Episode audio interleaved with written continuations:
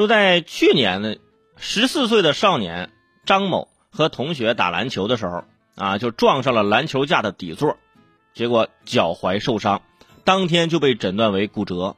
但是他本计划于下个月参加某运动品牌和休斯敦火箭队的冬季篮球训练营。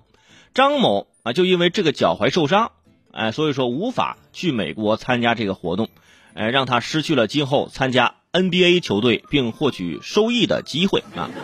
因此将篮球馆的经营者告上法庭，要求被告赔偿游学、留学、参加比赛、接受培训、接受教育等直接利益损失和预期收益损失280万元，惩罚性赔偿100万元，原告及其母亲精神抚慰赔偿金各50万元，医疗费和误工费等5万元。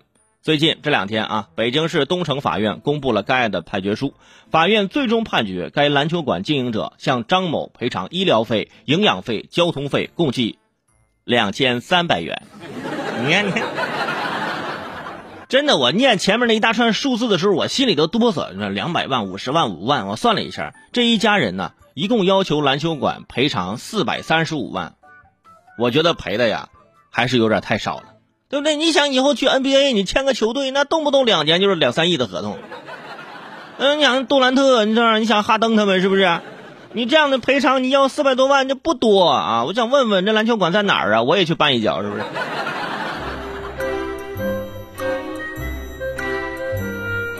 不过呢，也可以看出这小伙子的热情啊！希望以后呢能保持下去，继续打篮球啊！毕竟要参加火箭队的训练营是吧？火箭队看到这条新闻也很激动。哎呀，看到没有？你看，还没有开始打篮球，就会碰瓷了啊！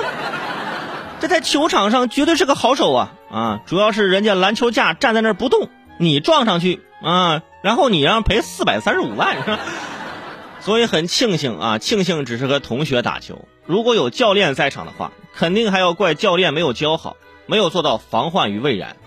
同学说：“教练，我想打球。”教练说：“走开，我没钱。”对吧？你到这儿灌篮高手就可以大剧终了，是吧？结束了啊！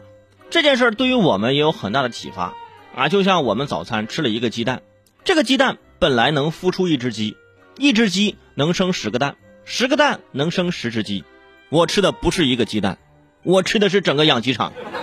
你这么一算，每天你是不是觉得活得很罪过啊？